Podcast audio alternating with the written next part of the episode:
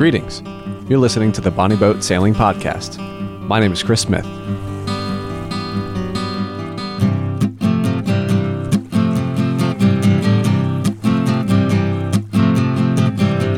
Whether you're a grizzled old salt, pining for the days of wire rope halyards, or a greenhorn, wondering what the hell a dolphin striker is, this is the podcast that seeks to fill the need for everybody's third most favorite pastime that is, talking about sailing. Welcome to this week's episode of the Bonnie Boat Sailing Podcast. If you're just joining us, this first batch of episodes chronicles the refit and subsequent adventures of my wife Ryan and I aboard our 1967 Pearson Ariel Firefly. We spent two years on the hard fixing up the old girl and took her down the ICW from Virginia to the Florida Keys and back. Cheers! Virginia in our wake, Carolina on our bow. Greetings from Elizabeth City, North Carolina. All kinds of adventures since our last confession. We left Regent Point Marina one week ago on October 27th and sailed to the Severn River in, quote, boisterous conditions. Learned how to heave to while reefing the main. Saw dolphins surfing in our bow wave. Hit 8.3 knots while surfing downwind. Attack ships on fire off the shoulder of Orion. Spent a day drying out in the Severn and made it down to the Poquoson River and anchored up Chisman Creek. Rowed our wee dinghy into a marina on Chisman, searching for beer, and a stranger to us then lent us his brand new F 150 to drive up to the store. Thanks, man. This truck is bigger than our boat. Waited out a small craft advisory another day in Chisman and hit the road for Hampton Roads. We took great pains to stay out of the shipping channels, but seeing 600 foot container ships, naval vessels, barges, and tugs was still somewhat unnerving. We anchored up the Lafayette River for the night and struck out again, navigated our first bridge opening, banged a right for Deep Creek, and locked up eight feet to the Great Dismal Swamp Canal. Motored down the canal and rafted up with eight other boats at the Visitor Center docks. Got up early, motored down the rest of the canal, locked down into the Pasquotank River, passed through some otherworldly swamp in the pouring rain, and popped out at Elizabeth City. Phew, that's the short version. So our first day on the Chesapeake Bay was definitely a trial by fire the day that we had picked out to leave, I guess, was the 26th. And when we, as we were looking at the weather forecast, it was small craft advisory. I think it was calling for 20 to 25. Um, you know, pretty pretty decent sized waves on the bay. So we decided to push it back a day and check the weather then. Unfortunately, my parents had to had to head home at that point, so they weren't able to see us off the dock. But time and tide wait for no man or woman, and that's just kind of how it goes. Um, so we, we got up the next day, the 27th, and there was a small craft advisory on the bay, but they had pulled it for the Rapp. Uh, northeast winds, 20 knots, waves 2 to 3, and we decided to go for it. Um, not really knowing what, what that forecast meant in real terms for us, we, uh, we pulled the trigger. So as we are coming out the Rappahannock, we had dolphins on the bow, which, which we took to be a good sign. Um, it was pretty it was pretty cool, and that was definitely one of our favorite parts of the uh, the whole trip was seeing dolphins and and having dolphins playing along with you as you're sailing is is is always always exciting. Um, so not long after that, we shook the anchor loose. We have a big we have a big old uh, we have a big Mantus on the bow, and I hadn't secured it properly because I didn't really I didn't really anticipate the forces that were going to be uh, going to be put on it as we were bouncing around out there. So I ran forward and secured the anchor, and that was just a harbinger of things to come. Really, uh, it was certainly it was a shakedown cruise, and the uh, the shake part of that was definitely in evidence. Um, so once we were out of the lee of Windmill Point, we uh, we decided to put a reef in the main, and it became apparent that we probably should have done that before we left the dock because that was the first time we had ever reefed the sail. So, so uh, you know, we get out into the the bay proper, and when we start bouncing around, and the wind's kind of starting to blow pretty good, and we're getting heeled over. So, uh, we have just normal slab reefing on the mainsail, and we hadn't run the the the reefing pendant beforehand, so we got the sail down and it's flogging and it's flapping all over the place. We had to run the reefing line through the cringle in the uh, the leech of the sail, and then it goes. It gets affixed on one side of the boom and gets run through a cheek block on the other up to a cleat at the base of the mast, and uh, so that was a bit of a, a, fire drill to be sure. We, you know, it took two of us to actually haul the line in because we didn't have Um, we just didn't have it set up to where it was easy to do. So it took a lot of strength to actually haul the sail in against the, the force of the wind. And on top of that, so as, I as I left the tiller, the boat tacked, um, which turned out to be a good thing. We just kind of lay there hove to, uh, which which which worked fine. And, and in kind of in hindsight, it felt pretty good knowing that the boat would kind of look after us. You know, God looks after fools and sailors. So I think we might have qualified for both at that point. um, so we got the sail reefed, and then we uh, we turned south. So we spent the next ten hours or so um, a, on a deep, broad reach, and I was just trying really, really hard not to jibe the boat. So we were we were crashing along. Uh, we had we were catching surfs. The the boat hit 8.3 knots at one point which uh, is really really fast for a Pearson Ariel. Hull speed is 5.8. So and on the Chesapeake Bay, you know that's that's that's doing pretty good. So we were hauling ass. Um, I do wish we had a preventer set up, and I was familiar with them, but I had I hadn't rigged it, and I and I just didn't. We just didn't happen, uh, and that would have certainly eased a lot of the stress of that day because it was a long time, kind of sitting at the tiller and just just holding on and and you know glued to the uh, just keeping an eye on the telltales and the, the wind indicator and just feeling the wind on my back on the back of my neck, trying real hard not to not to jibe the boat. So it was kind of a gray and rainy, windy day. There was not really any other boats out. We saw a few a few bigger cruising boats that were were a little were further out than we were. Um, and it was just it was intense. There was you know white caps. You know the, in the lulls the wind wasn't too bad, but then when it was you know blowing, gusting, it was gusting pretty good, and it was way more than we'd ever experienced before. You know, uh, uh, me being a dinghy sailor and Ryan uh, having taken a few lessons before we left, um, certainly had never been out in anything more than probably 15 knots of wind. And there's a big difference between 15 and 20 knots of wind. Um, and just being out in the Chesapeake Bay and it was gray, so visibility wasn't all that great. Um, it was intense. It definitely, it was definitely a stressful day.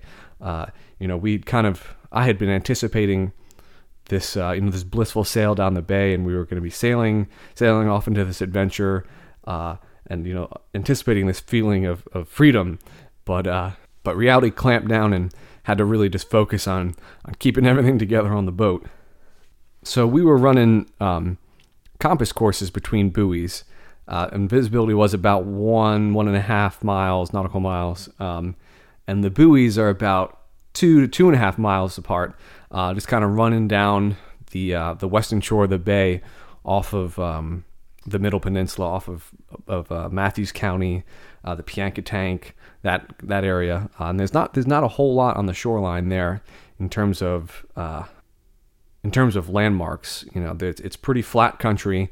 So so we would you know we were running compass courses and the kind of the, the the buoy that we just passed would kind of disappear into the gloom and then we would wait 10 15 20 30 minutes uh, for the next one to pop up and so it always started to get a little stressful at the end of that time period but when those buoys when you when they popped up out of the murk that was uh, that was a good feeling and and that started to give us a little bit of confidence in our in our ability to, to navigate and our ability to to you know to to run the boat run a compass course. So that was that was good. That was i think that was a that was a good thing that we we learned that day. Um, somewhere in there the the outboard motor popped off the mount.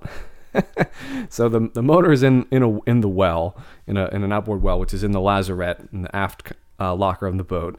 And uh, there's like a there's a I guess a bulkhead that it's clamped to, and it kind of hangs through this hole in the back of the lazarette.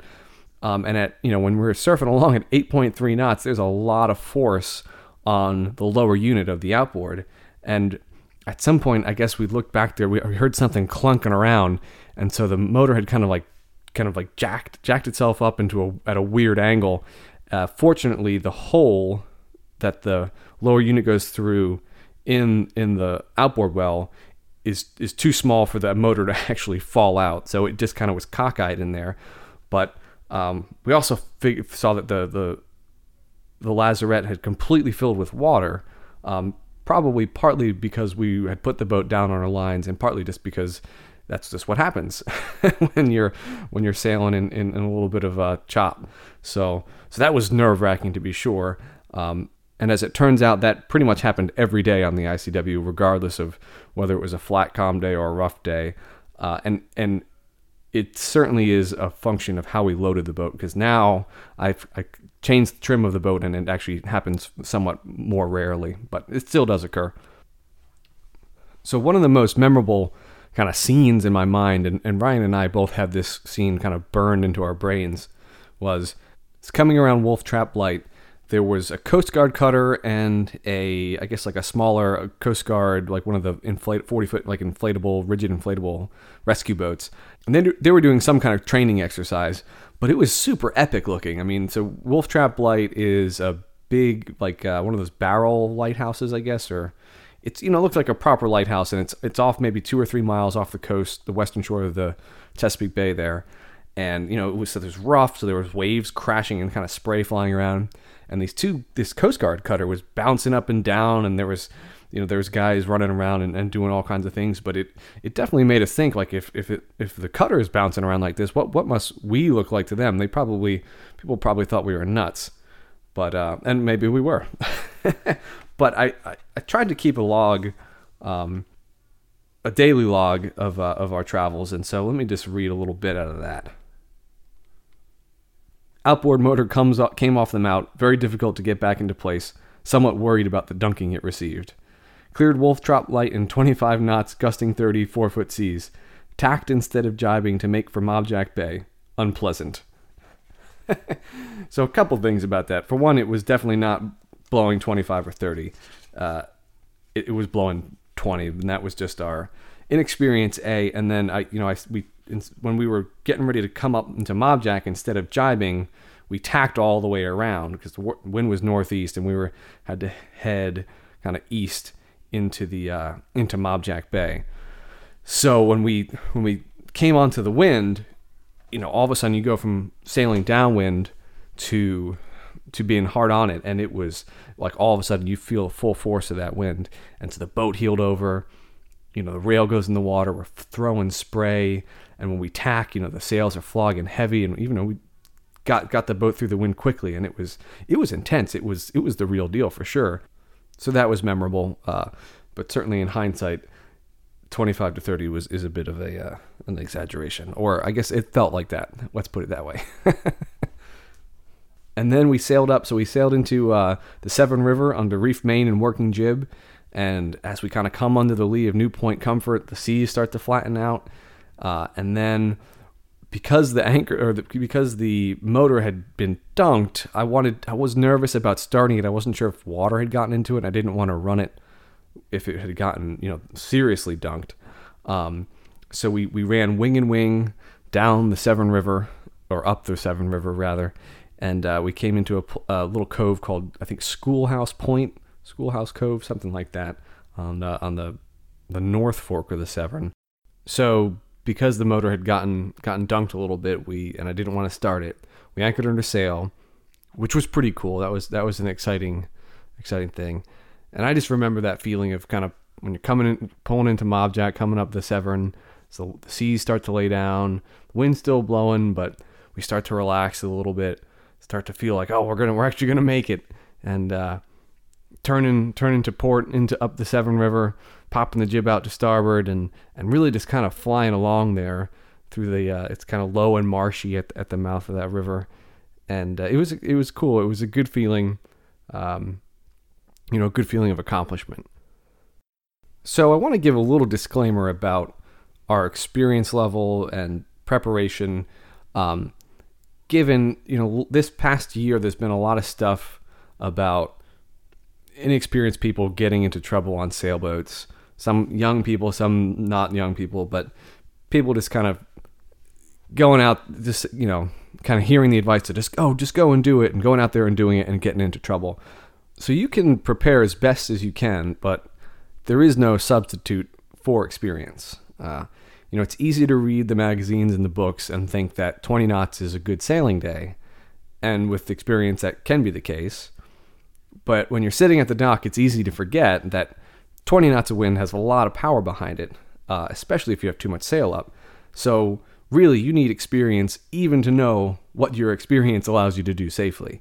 So, for us, um, that is kind of what we lacked. We had done our homework, we, we knew how to sail the boat, but we just didn't have the hours logged. Um, and I don't think we were were reckless in any way to go out on that day um, because clearly we, we handled it. Um, but you know, running downwind without a preventer for ten, you know, it was a long day. I was at the, the helm for something like ten hours. So without a pre- preventer, relying on a follow- fallible helmsperson to keep the boat from jibing, uh, you know, in hindsight, that has had some pretty serious potential for consequences. Uh, you know, wind gets behind a sail like that and moves the boom across the boat, and and it can go from you know just an uncomfortable day to a dangerous day. So that's the kind of thing you just have to learn with experience. You know, I and I, I did you know I knew about preventers. I just didn't didn't know enough to actually rig one. So, um, but in terms of people taking boats out with limited experience, I don't know. I don't know how else you can do it because there's only one way to get that experience. I suppose if you have the time and if you have the money and if you're inclined, you can take lessons, um, and that's probably a, that's probably a wise thing to do. Um, but let's but to you know face it, I mean you can pick up an old sailboat for a thousand bucks. You know you could easily you could spend a thousand bucks on two days of of uh, of sailing lessons. You know so it's it, it's it's it's kind of the the incentives are kind of screwy like that. Um, and I think for people who are going to go just kind of pull the band-aid off and go for it like we did you just have to you just have to do your homework and, and make sure you do due diligence in preparing as best you can uh, and let experience be uh, be your teacher. So after our first day out, we uh, we kind of hung out on the Severn River for a day, hung out at anchor, cleaned the boat up, just kind of let our nerves relax. Um, also, as I recall, the the weather forecast was for more of the same, and we weren't quite up for it again. So we had an interesting trip from the Severn River down to the Poquoson River, but I think we'll we'll save that for next week. So until next time.